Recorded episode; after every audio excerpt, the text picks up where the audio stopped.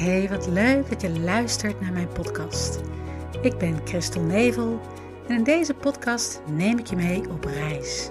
Want we leven nu in een hele turbulente tijd, waarin alles steeds sneller lijkt te gaan zonder dat we vooruitkomen. We komen verder af te staan van onze ware natuur met alle gevolgen van dien. Stress, angst, burn-out, oververmoeid. Ja, dat kan toch niet de bedoeling zijn van een fijn en mooi leven? Ik ga op zoek naar antwoorden hoe je kunt leven in een wereld in volledige vrijheid. Meer dan ooit is dit denk ik het nieuwe streven. Het streven naar verbinding, naar echtheid, goede gesprekken, liefde. Ga je met me mee op deze mooie reis? En vandaag ga ik in gesprek met Anne de Mulmeester van Mindful Health. Anne is ortomoleculair voedingsdeskundige en holistisch leefstijlcoach. En in deze episode hebben we het onder andere over hoe belangrijk een goede gezondheid voor je mentale en fysieke dagelijkse bezigheden zijn. Dat alles te maken heeft met een gezonde darmflora en dat dit zelfs in verband kan staan met depressies en angststoornissen, maar ook het belang van juist lekker kunnen genieten van voeding en nog veel meer. Welkom Anne, hartstikke leuk dat je er uh, vandaag bent. Dankjewel, heel leuk dat ik de gast mag zijn in je podcast. Ja, graag gedaan. Ik denk dat wij een fantastisch leuk gesprek gaan hebben, want um, nou ja, dit uh, onderwerp dat uh, interesseert mij enorm en ik vind het heel erg mooi wat je doet. Mindful Health, prachtige naam ook. Kan je vertellen wat, wat het verhaal daar een beetje achter is? Ja, ja, ik heb me eigenlijk pas in de, in de jaren nadat ik deze naam vond, bedacht en dat ik ook mijn bedrijf ging opstarten. Ik ontdekte steeds meer hoe passend die naam ook is. Dus soms dan reflecteer ik ook daar nog wel eens op en denk ik, oh ja, grappig dat het dan toch ook zo moet zijn dat zo'n naam uiteindelijk zo kloppend voelt. Maar um, ik denk dat het in dit geval dan mooi is om een stukje te vertellen over mijn persoonlijke reis en hoe Mindful Health dan ook gestart is. Want ik ben uh, van oorsprong klinisch orthopedagoog. Ik heb pedagogische wetenschappen gestudeerd. Ben toen in de gehandicaptenzorg en in de psychiatrie aan de slag gegaan. En ik werkte daar als gedragsdeskundige.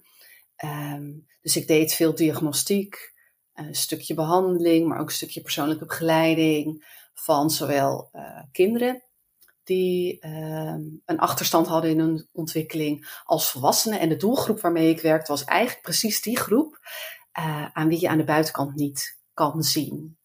dat ze wat meer moeite hebben om mee te komen in nou ja, ons snelle leven.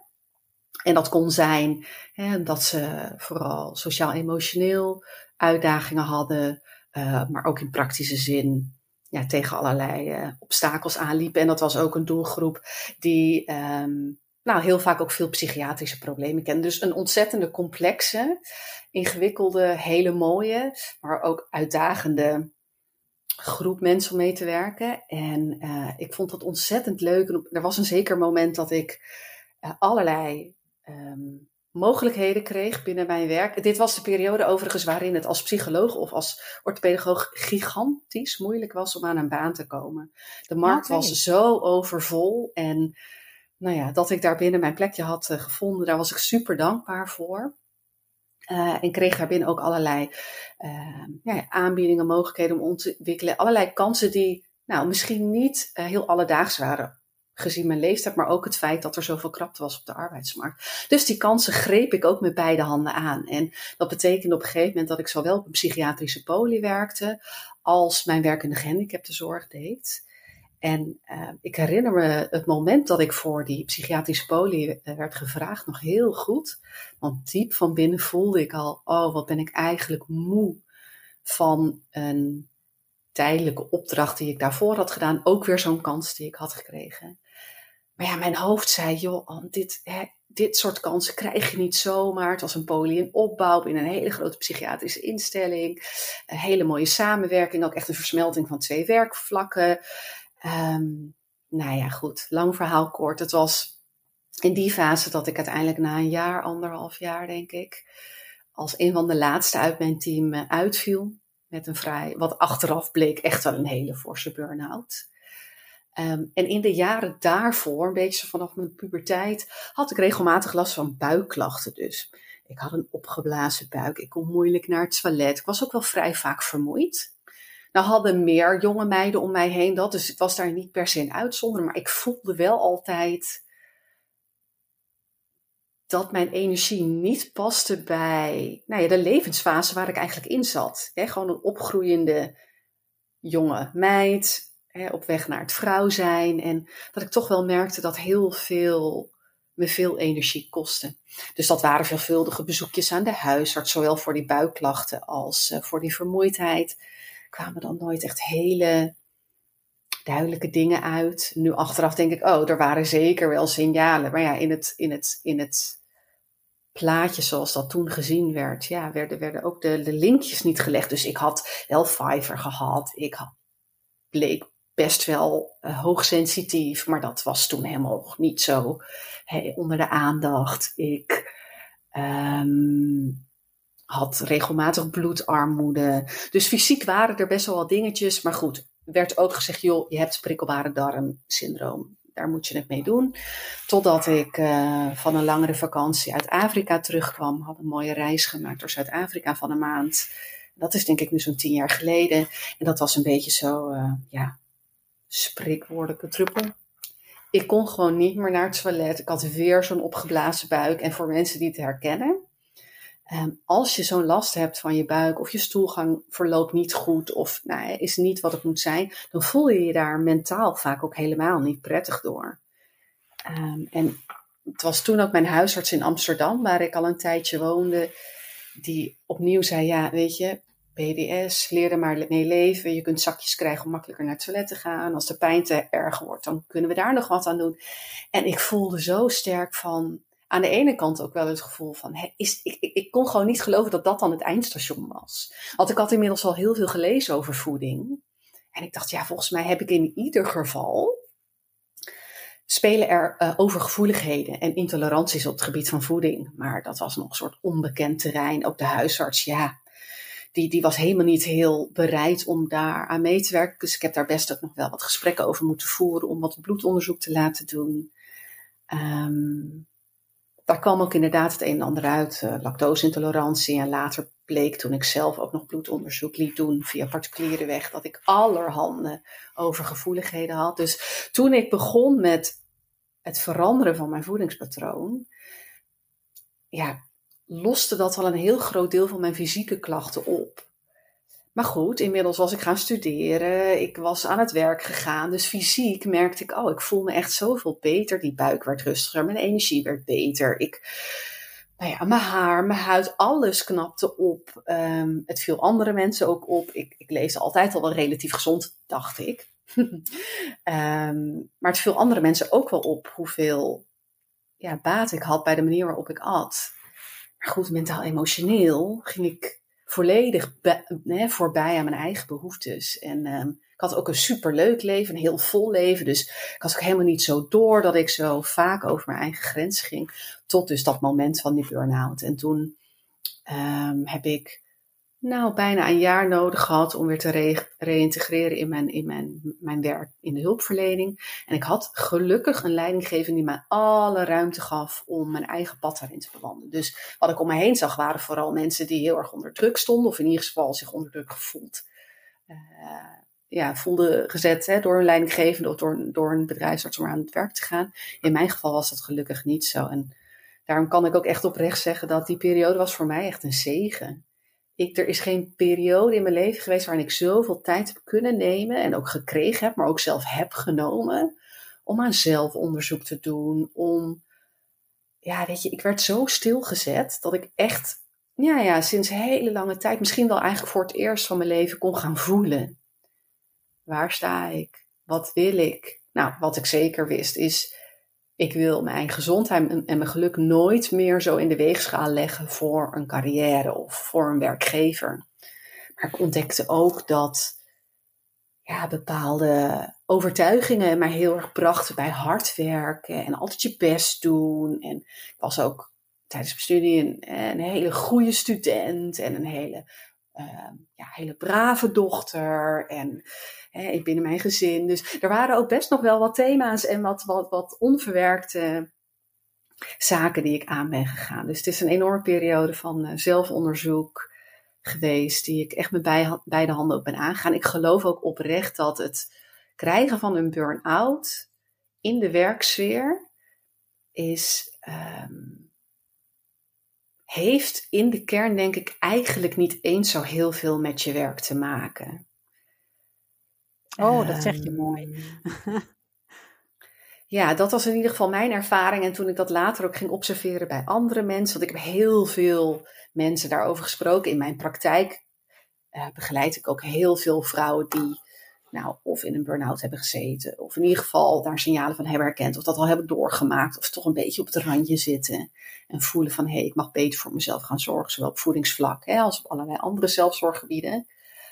Eh, maar in de kern gaat het er toch vaak over dat we niet in contact zijn met ons lichaam en nog zo gedreven worden door oude conditioneringen, die we bewust, onbewust meenemen, die we eh, in ons rugzakje hebben zitten. En dat, dat, dat, ja, dat daarin vaak zit dat je toch niet voldoende uh, jezelf geeft wat je nodig hebt in een omgeving die absoluut wel heel uitdagend kan zijn. Want zelfzorg en goed voor elkaar zorgen in de, op de psychiatrische poli waar ik werkte, ja, dat, dat was maar heel beperkt aan de orde. Dus daar was ook een gigantisch hoge werkdruk. Er waren ook systemen waar ik helemaal niet in mee kon komen. En toen dacht ik, ja, hoe mooi zou het zijn als ik dan nu toch besluit om mijn werk op te hè, om mijn baan op te zeggen en mijn eigen bedrijf te starten. Om vooral die twee werelden aan elkaar te kunnen koppelen. Hoe kun je nou fysiek gezien zo gezond en fit mogelijk zijn en vooral ook vol energie kunnen leven.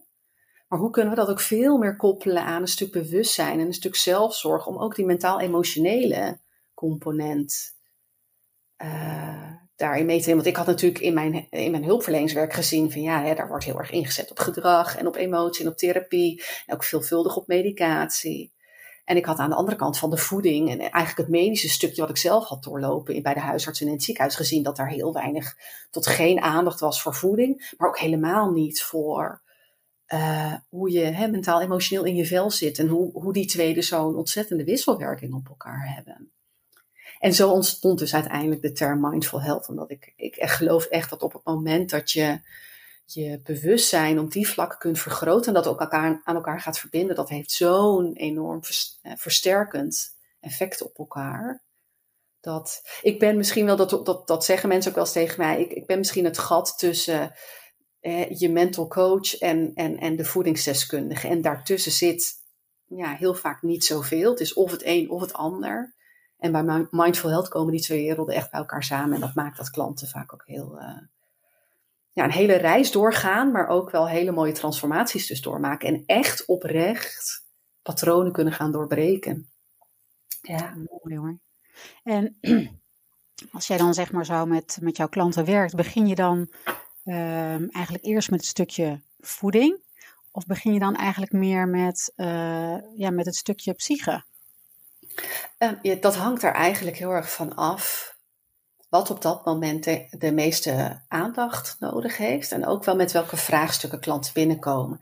dus voor de ene klant geldt dat hij zelf al heel veel heeft gedaan aan persoonlijke groei, aan uh, al bekend is met mindfulness, maar ook echt wel het, het, het, naar binnen durven keren en het, het, zien en aangaan van je eigen thema's.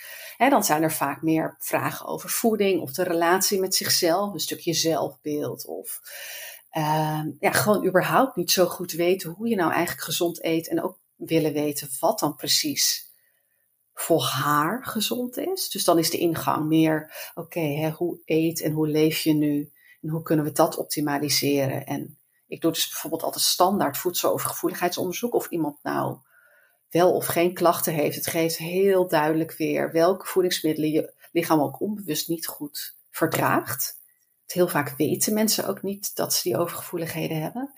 Maar veel vaker is het toch ook wel echt een combinatie. Dus dat de vrouwen die bij mij komen en beter willen leren eten. En soms betekent dat juist ook de strengheid van het eten loslaten. En tegelijkertijd zichzelf wel beter gaan voeden, maar op een manier die veel meer ontspannen is, veel meer intuïtief en ook uh, veel meer uitgaat van een positieve relatie. Ehm, en dan maken we vervolgens ook stap voor stap een plan om die connectie met dat lichaam weer te herstellen. En veel meer te kunnen leren voelen, hey, welke signalen geeft mijn lichaam eigenlijk? Hoe kan ik voelen wat ik dan nodig heb aan voeding, maar vooral ook aan zelfzorg. Waar verlies ik mijn energie? Waar win ik mijn energie? Ehm, hoe kan ik in de momenten goed in contact blijven met mezelf om ook te voelen, hé, hey, waar ligt dan die grens? En wat betekent dat dan vervolgens voor hoe ik mijn dagen indeel, voor wat ik zeg uh, wanneer ik word gevraagd voor een afspraak, voor iets op werk, iets in de sociale sfeer. Dus het is heel vaak een, een, een reis die op die manier verloopt. Maar de insteek verschilt heel erg per klant en soms ook en dan steken we eerst in op voeding, omdat daarmee soms je energie al in korte tijd zoveel beter kan worden. Zodat er ook wat meer fundament is om uh, dat stukje psycho of zelfzorg erbij te pakken. Maar het is altijd een, een samenspel van het een met het ander. En de accenten verschillen gewoon binnen, die, uh, ja, binnen dat traject. En dat maakt het voor mij ook heel erg mooi om zo te kunnen afstemmen op wat de vrouwen die ik begeleid daarin nodig uh, hebben. Ja, en wat ik mooi vond in het begin, wat je zei, dat je zelf zo hebt ervaren dat uh, toen je denk ik nog niet wist welke uh, voedingsmiddelen voor jou niet goed waren. Hè? Dat je zo'n opgeblazen uh, gevoel had, een opgeblazen buik. Maar dat je ook zei van dat je je toen mentaal ook eigenlijk helemaal niet zo lekker voelde. Dus dan is eigenlijk ook die, die, die correlatie met voeding en een stukje mentaal, dat hangt dan ook heel erg samen. Kan je dan ook zo zeggen van uh, dat bepaalde voedingsmiddelen misschien uh, er ook voor zorgen dat je mentaal niet zo lekker in je vel zit? Of is dat meer zo, ja? Ja, ja, ja, ik zit al driftig te knikken. Dat kunnen ja, ja, mensen natuurlijk niet, niet zien. Maar um, ja, dat is absoluut waar. Um, een van mijn expertises zeg maar, binnen het voedingsvlak en binnen de manier waarop ik werk... is dat we ook heel erg gaan kijken naar een stukje darmgezondheid. En ik heb ook wel een, een, een interesse, een beetje een voorliefde tussen, uh, voor de, hè, de connectie die er is tussen ons brein en ons buik. Dus die, dus die darm-hersen connectie. En er wordt gewoon steeds meer bekend. Kijk, met je voeding zorg je voor bouwstenen waarmee onder andere in je darmen een heel groot gedeelte van de allerbelangrijkste neurotransmitters kunnen worden gemaakt. Die zorgen voor je geluksgevoel, die zorgen voor een, bepaald, een eh, bepaalde daadkracht, maar die ook zorgen voor het reguleren van jouw prikkelverwerking en dus een gevoel van innerlijke rust en kalmte geven. Dus je, je daadkracht, het durven keuzes maken, echt voelen, hé, hey, ik weet wat ik te doen heb, ik, ik weet hoe ik dat aan moet pakken en, en niet gevangen zitten in je angsten. Uh, maar ook een gevoel van ik overzie wat ik doe, ik heb daar een stuk rust in, maar ook gewoon je algehele gemoedstoestand, dus je stemming. Uh, dat zijn drie verschillende neurotransmitters, er zijn er veel meer, maar de drie belangrijkste daarvan, die worden voor een heel groot gedeelte bijvoorbeeld in je darmen gemaakt. Dus daar waar heel lang is gedacht, hé, hey, dat zijn allemaal stoffen die vooral in je hersenen worden geproduceerd, blijkt dat helemaal niet het geval. Dus op het moment dat jouw voedingspatroon um, ongezond is of onvoldoende aan voedingsstoffen en bouwstoffen levert, of heel veel ingrediënten bevat die die darmgezondheid verslechteren, dan kunnen, kan bijvoorbeeld onder andere de aanmaak van die neurotransmitters niet goed plaatsvinden. Dus um, mensen die veel darmklachten hebben, hebben veel vaker dat dat. Dit, is dus, dit blijkt ook veelvuldig uit steeds weer uh, onderzoek. Dat mensen met allerhande darmklachten ook veel vaker mentale uh, uitdagingen kennen, met name op het gebied van depressie en somberheid en op het gebied van uh, angst, stress, gepieker. Uh, en andersom ook mensen die bijvoorbeeld angststoornissen hebben of angstklachten hebben of somberheidsklachten hebben of depressieve klachten hebben, al dan niet gediagnosticeerd, hebben ook veel vaker problemen met hun darmen. Dus zo is dat wat je eet voor een deel ook, of voor een vrij groot deel ook weer gelinkt aan het stuk darmgezondheid. En dus ook direct van invloed op je mentaal-emotionele gezondheid. Ja. Ik heb ooit wel eens gelezen dat je darmen eigenlijk je tweede, of misschien wel je eerste, brein zijn van je lichaam.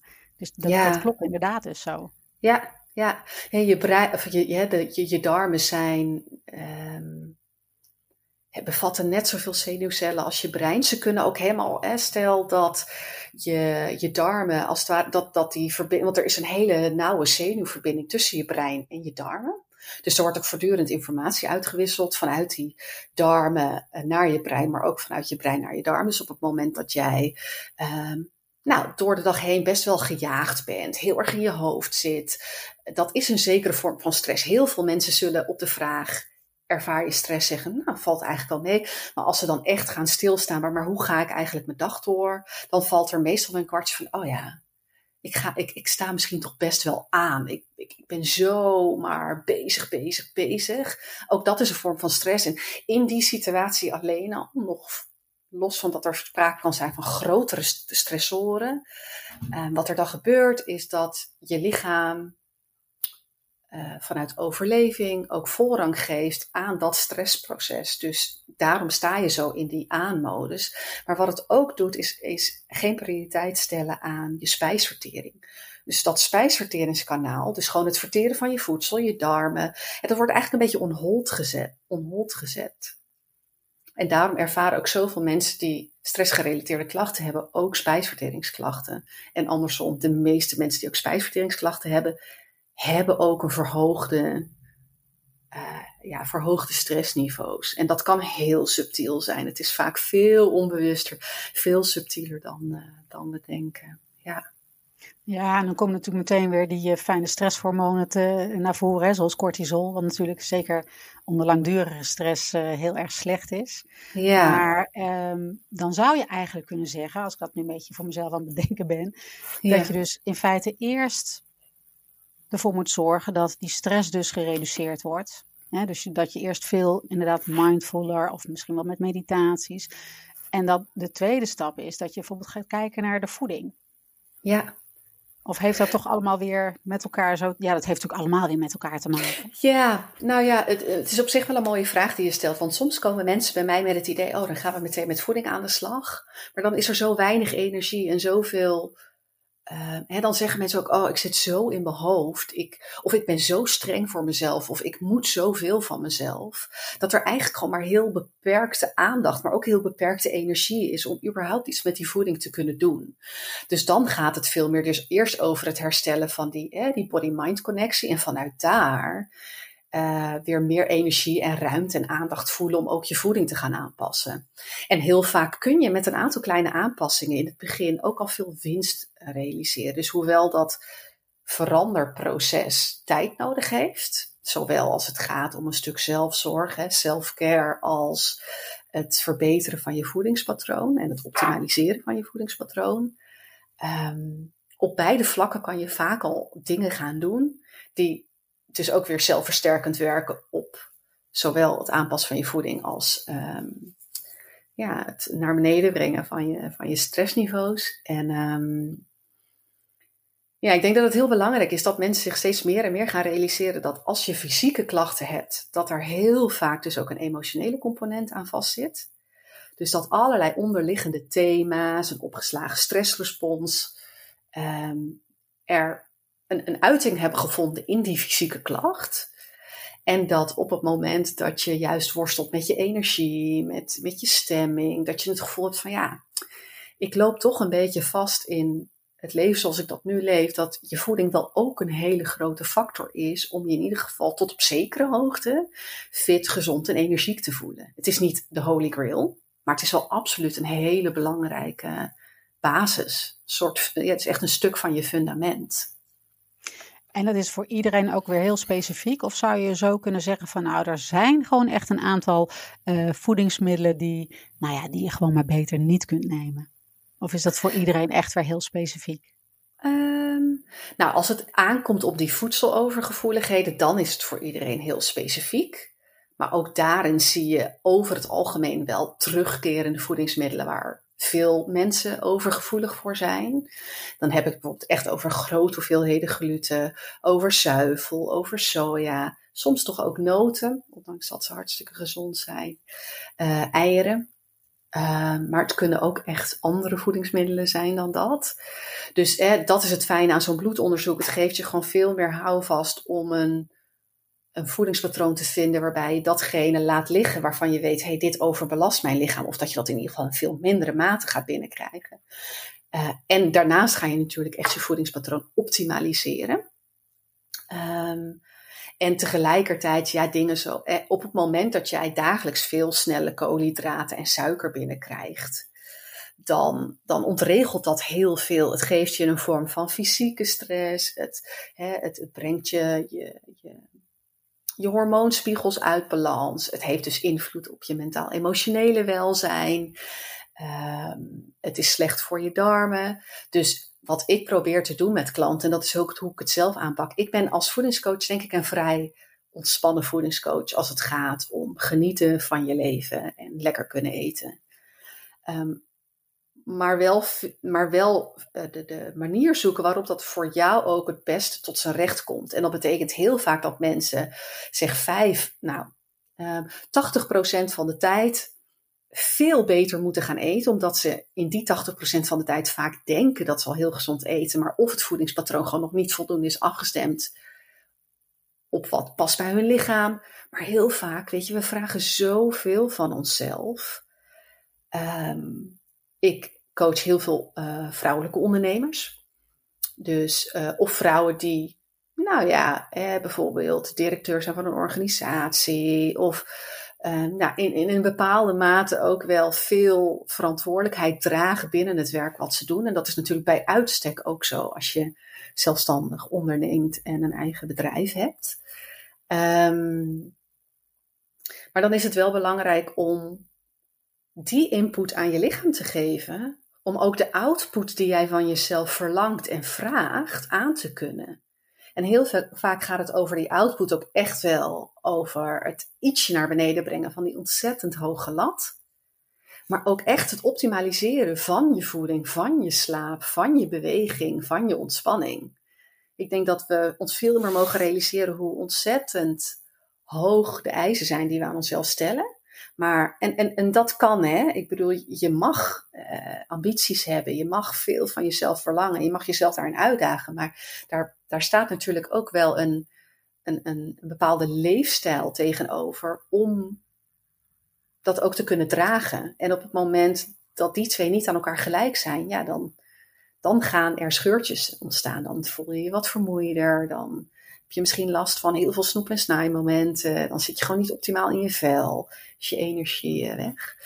Um, maar goed, we hadden het even over suiker. Ja, dat is gewoon niet zo'n hele goede. Maar plan die momenten. Weet je, kies voor jezelf. Nou, ik vind dat ik x momenten in de week daarvan lekker kan genieten. Eet dan vooral wat je zelf echt heel lekker vindt. Dus niet allerhande snaai die misschien in huis is of wat je tegenkomt. Maar, maar geniet echt van wat je lekker vindt en, en optimaliseer de rest. Ja. Mooi. Ja, dan komt dan echt dat stukje mindful van ga er even rustig voor zitten, geniet ervan. Ja, dat is inderdaad wel een hele, hele goede tip. Um, denk je dat het ook, uh, nou ja, denk je, het heeft natuurlijk ook vooral te maken met, uh, nou ja, met onze samenleving, met onze maatschappij, die gewoon snel, snel, sneller, snelst uh, gaat. Um, ik heb dat zelf heel, heel duidelijk mogen ervaren toen ik voor mij dezelfde keuze heb gemaakt van, uh, ik ga even op een soort van sabbatical. En ik merkte gewoon in het begin dat, dat, dat niets doen, die, die omschakeling, dat kostte mij zo ontzettend veel moeite. Hmm. Omdat je zo in die, die, die, die mode zit van we gaan maar door en we gaan maar door en we gaan maar door.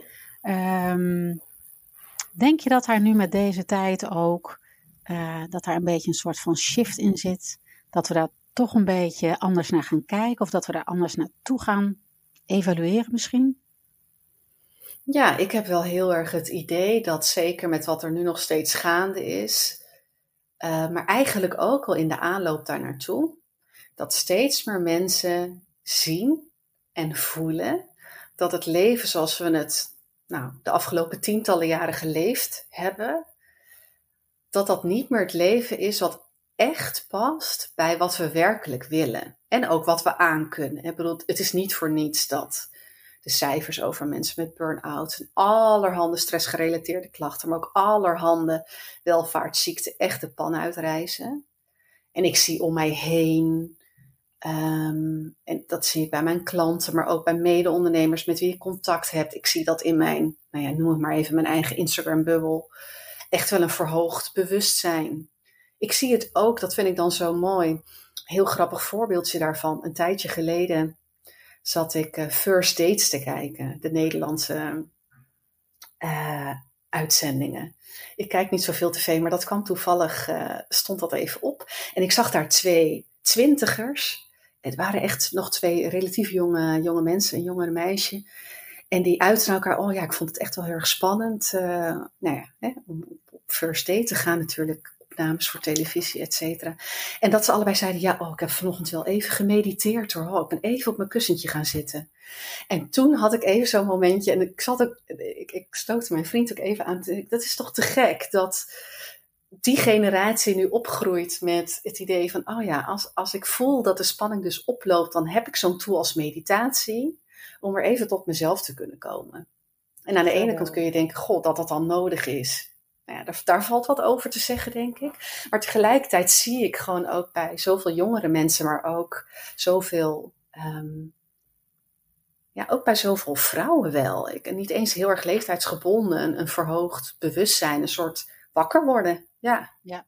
ja. En dat. Ja, en, ik denk ook dat. Uh, zoals ik dat nu meer zie, uh, ik ben natuurlijk ook heel erg ingedoken in allerlei materie en boeken en uh, noem het maar op.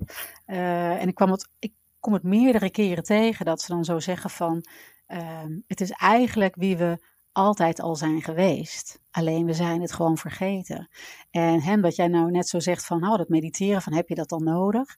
Ik denk meteen dan volgens mij is dat vanuit de essentie dat we dat altijd vanuit natuur hebben gedaan. Waardoor de maatschappij en alles wat er gebeurd is door die eeuw heen, dat we dat misschien gewoon een beetje vergeten zijn. Ja. maar als je al merkt wat mediteren al alleen al met je kan doen, zo ik weet wel toen ik daar eh, in het eerst mee begon, dat ik dacht van, ja, is dit het nou? Het is zo eenvoudig, zo simpel, maar het, het, het levert zoveel op.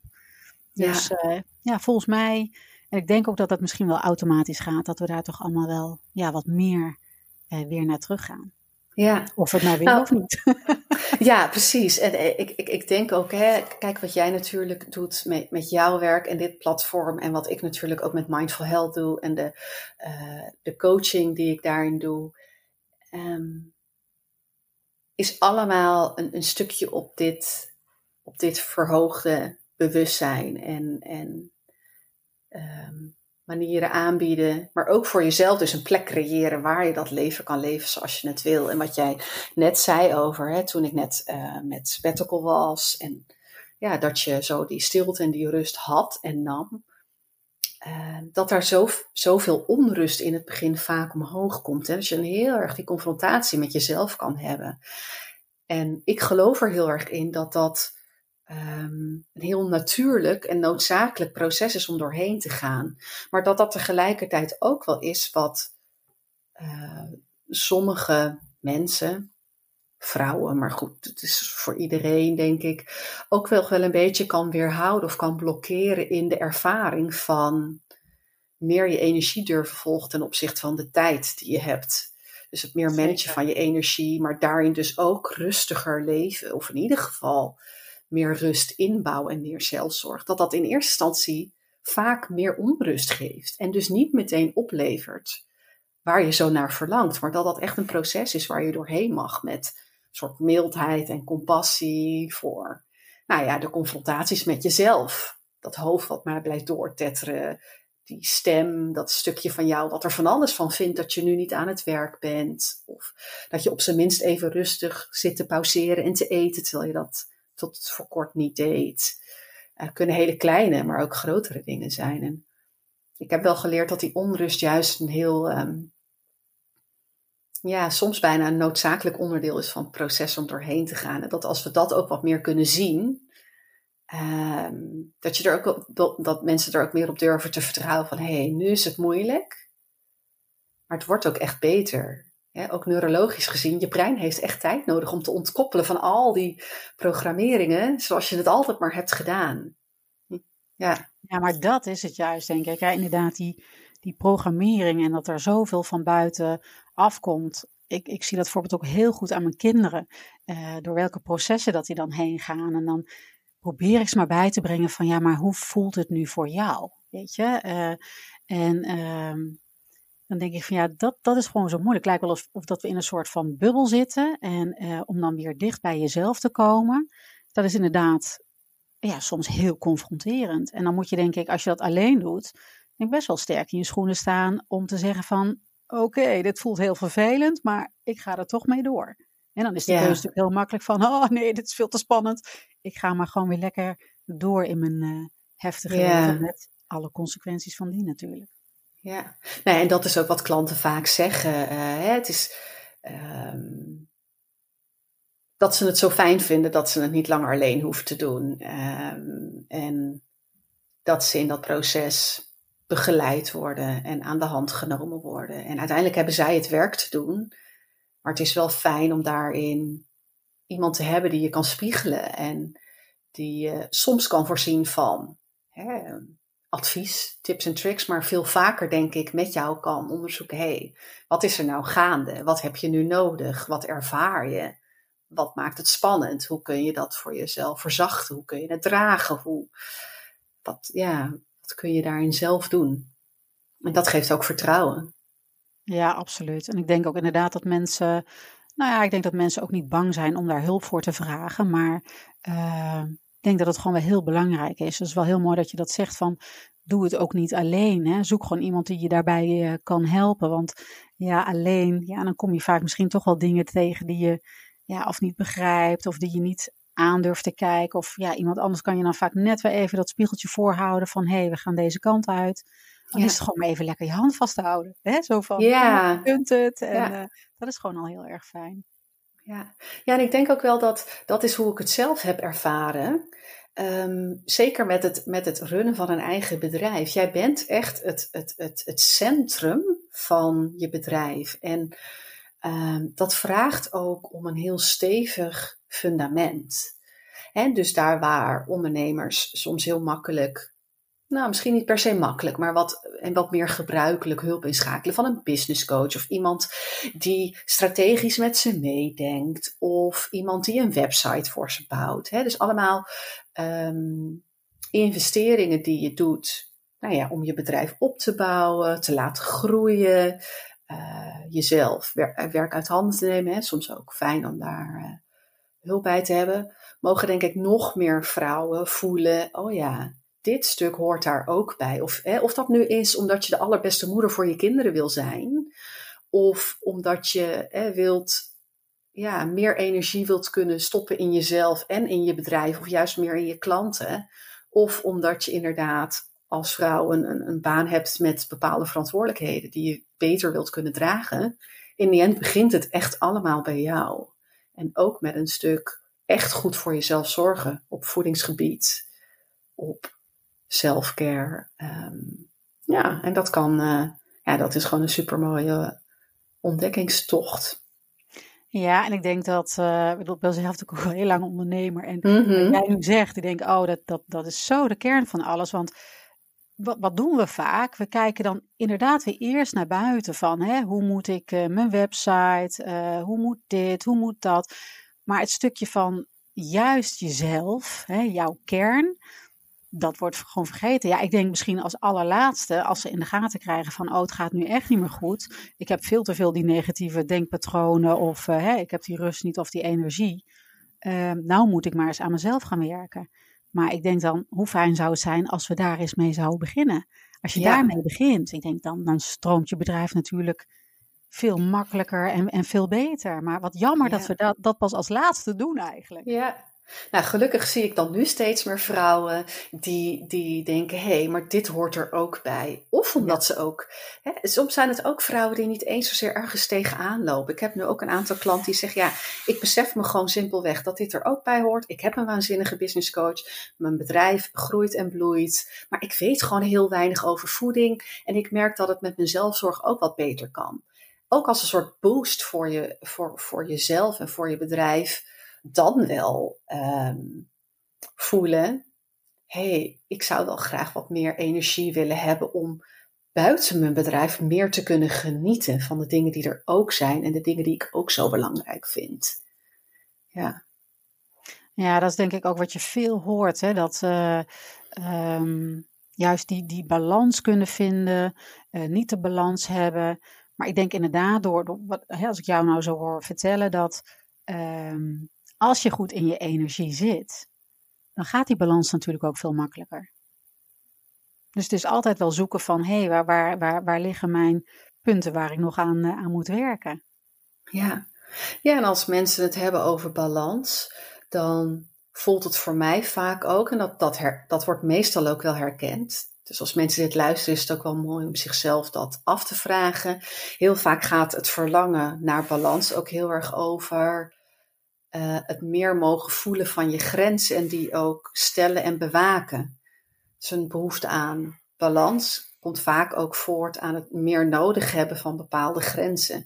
Ja, dat kunnen grenzen zijn in de zin van, hè, er is een bepaalde grens aan hoeveel sociale afspraken jij door de week kan hebben. Er is een bepaalde grens aan hoeveel uren jij op een dag wilt maken. Maar soms ook een innerlijke grens. Door tegen jezelf te zeggen, hé, hey, die stem, ik hoor je, ik weet dat je er bent, maar ik ga niet met je in gesprek. En om er dan vervolgens, hè, dus ook een soort innerlijke begrenzing van dat wat je soms toch nog heel erg uh, op je plek kunt houden in dat bepaalde negatieve patroon. En het uh, ontdekken van die grenzen en, en, en daarmee aan de slag gaan, levert vaak ook heel veel energie op. En dus ook meer een gevoel van balans. En ik geloof ook heel erg dat die balans is ook. Um, het is een dynamisch proces. Dus als je als vrouw ook door je cyclus heen gaat kijken, dan zijn er piekmomenten qua energie. En dat je wat meer naar buiten gericht kunt zijn. Dat je dus ook meer sociale afspraken wilt. Dat je ook die behoefte voelt om lekker onder de mensen te zijn. Dat je meer uren kunt maken. Dat je meer inspiratie hebt. Dat je meer de behoefte voelt om naar buiten te treden. En er zijn momenten in je vrouwelijke cyclus waarin ja, die behoeftes anders liggen. En, en ook daar naar leren luisteren. En, en daarin ook wat meer je eigen natuurlijke ritme vinden. Dat kan afgestemd op je vrouwelijke cyclus, maar dat kan ook gewoon door simpelweg meer je eigen energie te volgen. In plaats van simpelweg alleen maar je tijd en je agenda te managen. Dat is denk ik ook een hele belangrijke daarin. Ja, en ik lees ook dat we ook nu veel meer naar die, die, die vrouwelijke energie gaan. Hè. Geloof ik al op de aarde al helemaal energetisch uh, bepaald. En in de astrologie komt het weer terug. Um, denk je ook dat wij we hebben natuurlijk al ook een stukje mannelijke energie in ons, maar dat we de afgelopen jaren misschien wel iets te veel gebruik hebben gemaakt van die mannelijke energie. Dat we nu meer eigenlijk weer gebruik mogen kunnen gaan maken van onze vrouwelijke energie. Um, ja en nee. Ik, ik, nou ja, in, in eerste instantie ja. Tegelijkertijd denk ik ook en, en dat is dan misschien een beetje, dat, dat zou tegenstrijdig kunnen klinken, zo bedoel ik dat niet. Ik denk dat ook nog heel veel vrouwen uh, zich kleiner voelen en kleiner maken dan ze werkelijk zijn. En vanuit het veel meer kunnen omarmen van die vrouwelijke energie en dus veel meer mogen meebewegen met je eigen energie, ook veel meer in hun kracht kunnen komen. Waardoor ze wat meer kunnen excelleren op dat stukje mannelijke energie wat we ook hebben. Alleen niet 24 uur per dag dus door veel meer te omarmen dat je als vrouw meer zachtheid hebt en dat je misschien veel meer wisselingen hebt in je energie, dat je, uh, dat je, andere, dat je andere behoeftes hebt en vooral echt goed leert kennen wat je eigen behoeftes daarin zijn, dat dat heel erg ook een soort vuurtje kan zijn om op de juiste manier, even tussen aanhalingstekens, ook juist je mannelijke energie kan inzetten.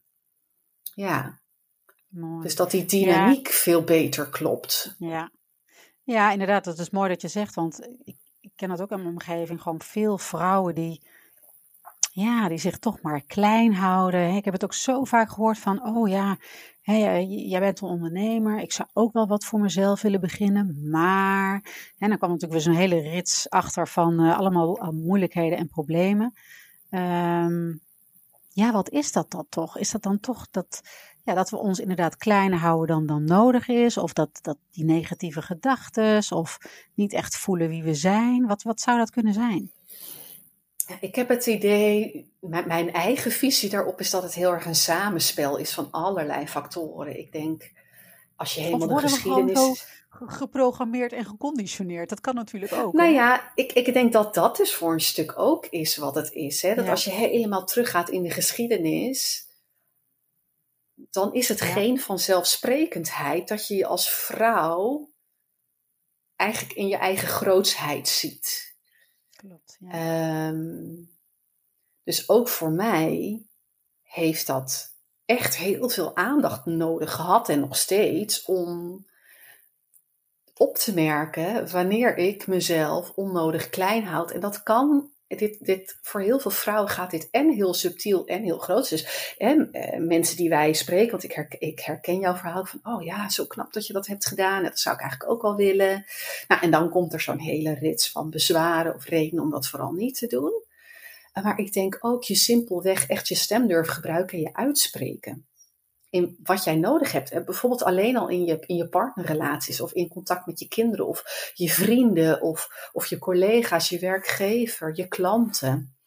Ehm, dat is al voor heel veel van ons geen zelfs, vanzelfsprekendheid of op zijn minst iets wat met veel aandacht gepaard gaat om te zien, hé, hey, spreek ik mezelf hierin ook werkelijk uit? Met respect voor de ander, maar uh, durf ik echt te voelen wat ik voel? Durf ik dat ook uit te spreken en durf ik daar dus ook naar te handelen. En ik denk wel als je dan kijkt naar hoe er met vrouwen is omgegaan tot waar we nu zijn, is dat er natuurlijk ook heel erg een, een veroordeling aan heeft gehangen voor heel veel vrouwen, hele grote groepen vrouwen die dat wel hebben gedaan. En dan denk ik ook, ja, op het moment dat wij leven hier in het Westen in zo'n enorme 24-uursmaatschappij waar de energie heel erg lineair is. Dus hè, eh, laten we zeggen, er is een verwachting dat elke dag dezelfde input moet worden geleverd. We werken van 9 tot 5 en dezelfde uren met dezelfde aandacht, dezelfde productiviteit. Terwijl wij als vrouwelijke wezens, en voor mannen geldt dat denk ik overigens in zekere zin ook, die zijn ook niet per definitie gemaakt voor deze manier van leven en werken. Maar zeker als vrouw zit daar zoveel meer um, variatie in en zoveel meer een soort circulariteit. Dat daar ook een, match, een, een, een soort mismatch in zit. Uh, en dat dat misschien ook wel maakt dat ja, niet, vrouwen niet altijd even goed durven te doen wat ze wel het allerliefst zouden willen. En daar misschien dan toch ook een bepaalde afhankelijkheid kennen natuurlijk. In, in, in partnerrelaties, in financiële situaties. Niet altijd de vrijheid hebben of voelen om zo'n grote stap te zetten. Um, maar het mooiste daarvan denk ik is wel dat wanneer je je bewustzijn, dus als je meer mindful gaat worden van die gedachtenpatronen. En gaat zien dat je jezelf daarin klein houdt. En dat zijn ook conditioneringen en programmeringen die je vanuit je opvoeding meekrijgt. Um, en die kunnen super subtiel zijn. Dat gaat helemaal niet over schuld aan ouders die het niet goed hebben gedaan. Maar ja, als hard werken of ambitie um, heel hoog in het vaandel staan. Waardoor jij aan, voortdurend onbewust aan, jezelf aan het bewijs bent. En daarin dus opbrandt. Dan voel je uiteindelijk, ondanks dat je wel heel erg hard gaat, niet de kracht om werkelijk te doen wat je zou willen. Dat is namelijk veel meer afstemmen op je op je behoeftes en je eigen intuïtie en je creativiteit. Dus volgens mij is er niet één antwoord. Ik denk dat het een, een samenspel is van allerlei uh, factoren: sociaal, maatschappelijk, emotioneel, mentaal, opvoedingstechnisch. Ja, de manier waarop we leven, ik denk de geschiedenis die we kennen. Als ik nu over denk, van, het zou mooi zijn als ze dat op school zouden leren. Hè? Hoe maak ik gebruik van mijn intuïtie? Hoe ga ik voelen? Ja. Uh, hoe eet ik gezond? Dat zijn eigenlijk allemaal dingen die we gewoon niet leren. Hè? En ik denk dat we ook veel, ook veel misinformatie is. Als ik al denk bijvoorbeeld aan de, de, hoe noem je dat, die voedingswijzer, of die dan zegt wat we eigenlijk moeten eten. Dat klopt. Het voedingscentrum. Het voedingscentrum, ja. Dat klopt eigenlijk ook al niet eens meer helemaal. Dus we worden ook eigenlijk wel verkeerd geïnformeerd eigenlijk, hè? Nou, en ik denk daarin ook, en, en gewoon niet, niet volledig geïnformeerd. Nee. Um, maar ook maar heel minimaal geïnformeerd. Ik denk dat we echt mogen streven naar meer optimale gezondheid en niet naar een soort van minima om maar niet ziek te worden. Juist. want het verschil tussen echt gezond zijn en echt goed in je vel zitten en echt ja, voelen dat je de energie hebt om jouw leven te leven, is echt compleet iets anders dan het minimale doen om maar niet ziek te worden. Daar zit een enorm gat tussen. En Weet je, er is inmiddels al lang en breed gebleken dat zelfs als je de richtlijnen van het voedingscentrum wel volgt en haalt, dat je dan dus nog tekorten oploopt in bepaalde voedingsstoffen, in bepaalde vitamines en mineralen. Ehm, ja, dus heel eerlijk, ik heb het met klanten helemaal nooit over de richtlijnen van het voedingscentrum. We gaan echt kijken naar hoe je met eenvoudige stappen toch veel meer kunt bewegen richting die optimale situatie voor jou. En er zijn, en, en dat is ook mooi, want dan zien we ook dat er vaak ook nog zoveel winst te halen is en zoveel groei, zelfs als je al heel erg lekker op weg bent. En dat je dan dus nog meer gezondheidswinst kunt hebben. Zowel mentaal, emotioneel als gewoon fysiek. Ja, mooi. Ja. Nou, dat is mooi dat je dat zegt. En ik denk inderdaad dat heel de maatschappij daar ook op gedoeld is van hè, eh, probeer maar om maar niet ziek te worden. Maar inderdaad, hoe jij dat dan zegt van, maar juist het andere, hè, ga voor optimaal. Ga gewoon voor optimaal. En dan denk ik ook van, ja, hoeveel mensen leven eigenlijk hun allermooiste leven? Ik denk dat er dat ook maar heel weinig zijn. Omdat we allemaal maar zo gewend zijn. Wel, nou, ga maar voor de middenmoot, zeg maar, weet je wel. Mhm. Dus uh, ik denk, ja. ja, waarom gunnen we dat onszelf niet van ga gewoon voor, voor het best mogelijke. Ja, nou, en ik denk ook wel, um, wat ik ook zie, is dat het, het is niet heel eenvoudig om hè, je mooiste leven te leven. Dat vraagt heel veel moed, dat vraagt daadkracht, dat vraagt ook van je dat je onder ogen ziet waar je jezelf klein houdt, waar je bang voor bent, maar dat je dat ook aangaat. Dus dat je het één voelt en toch gaat. En dan dus, als we het dan weer hebben over gevoelens van onrust en onzekerheid die dat losmaakt. Als je grote stappen gaat zetten in je leven, op welk gebied dan ook, dan gaat dat gepaard met allemaal, ik noem dat dan een soort innerlijk getetter. Ja.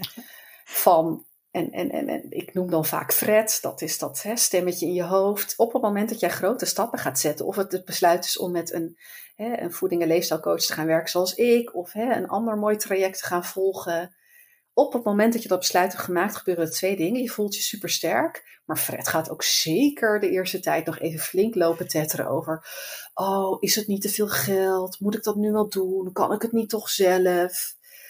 En dat is precies waar het over gaat. Dat je voelt, ik wil dit, ik heb dit nodig, ik ga dit doen. En dat je dan dus ook draagt dat dat stuk onrust er in eerste instantie bij om de hoek komt kijken. Maar dat dat je er niet van weerhoudt om die stappen wel te zetten. Ja, want dat is denk ik nu ook zo, dat mensen ook niet meer gewend zijn om, uh, ja, dat, dat je je gewoon ook onprettig mag voelen. Hè? Je mag ook erkennen van, ik voel me vandaag gewoon niet zo lekker. Ja. En alles is er ook op gebaseerd van, hè, om maar van die quick fixes. Ik bedoel, heb je hoofdpijn, hup, slik een paracetamolletje, ja. dit, slik dat. Hè, uh, ben je een beetje zwaarmoedig, neem een antidepressiva. En we zijn dat denk ik ook niet meer gewend. En inderdaad, dat getetter, dat je dat gewoon ook erkent, want het gaat gewoon 24 uur per dag door ik, uh, ik herken dat helemaal. Maar dat je dat gewoon zegt van ja, luister, ik hoor je, maar uh, ik hoef het niet met je eens te zijn. En dat vergt natuurlijk wel heel veel kracht, maar uh, ja. ja. dat, dat moet wel iemand je kunnen aanbrengen van luister, dat kan je gewoon, daar ben je toen in staat. Ja, dat is ja, dat, mooi.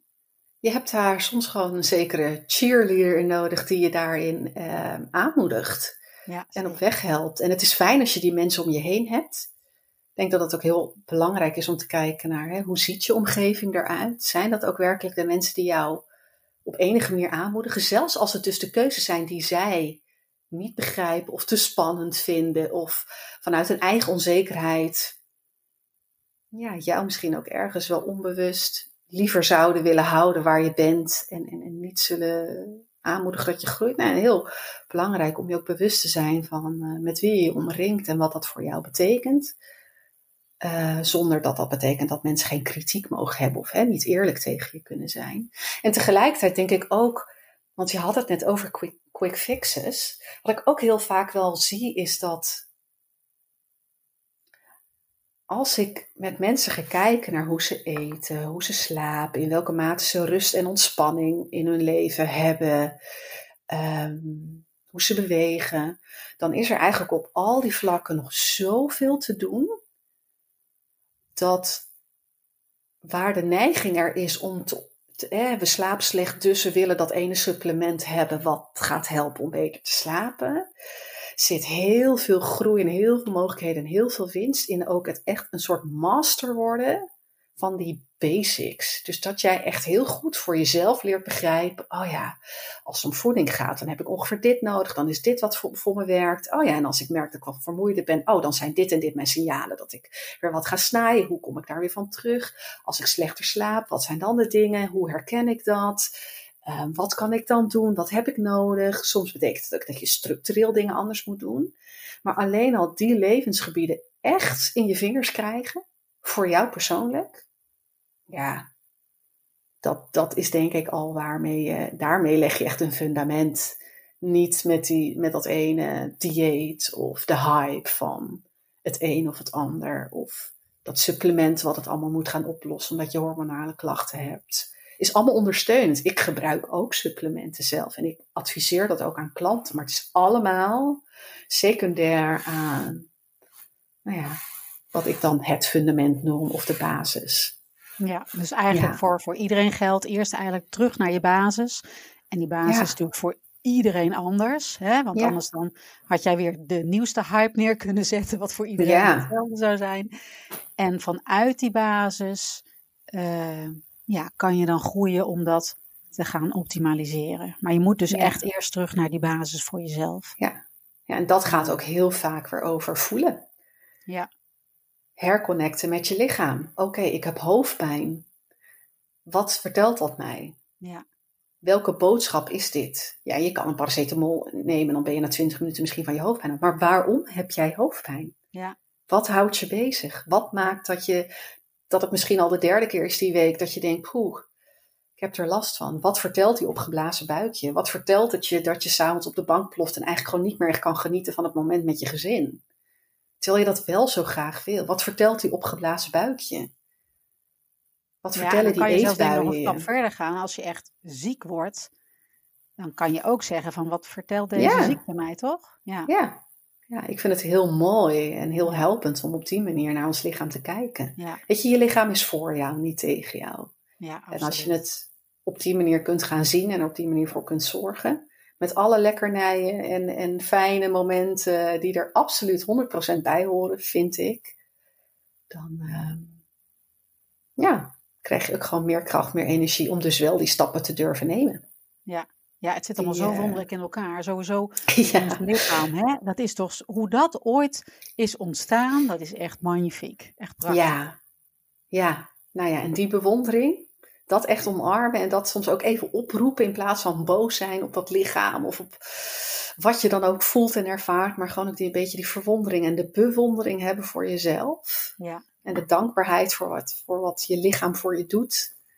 Mooi. Ja, dat is. Uh, ja, dat is zo mooi. Iedere keer kom je toch weer terug op dat stukje gaan voelen. Ja. Dat, uh, ja, dat, dat missen we toch allemaal wel een, uh, een beetje, denk ik. Ja. En inderdaad mooi dat je zegt gewoon, ja, ook lief zijn voor, je, voor jezelf, maar ook voor je lichaam. Mooi. Ja. Dankjewel. Um, Heb je nog iets dat je wil meegeven? Een, een, een fijne tip?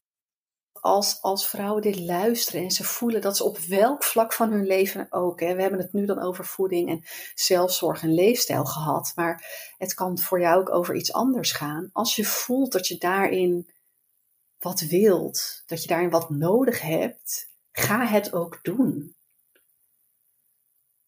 En, en accepteer dat daar dus een hoop getetter bij komt kijken. En, en onzekerheid. En oh mijn god. En weet dat dat onderdeel is van het proces.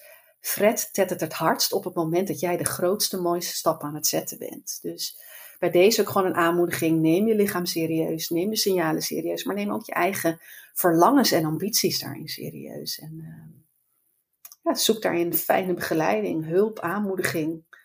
Ja.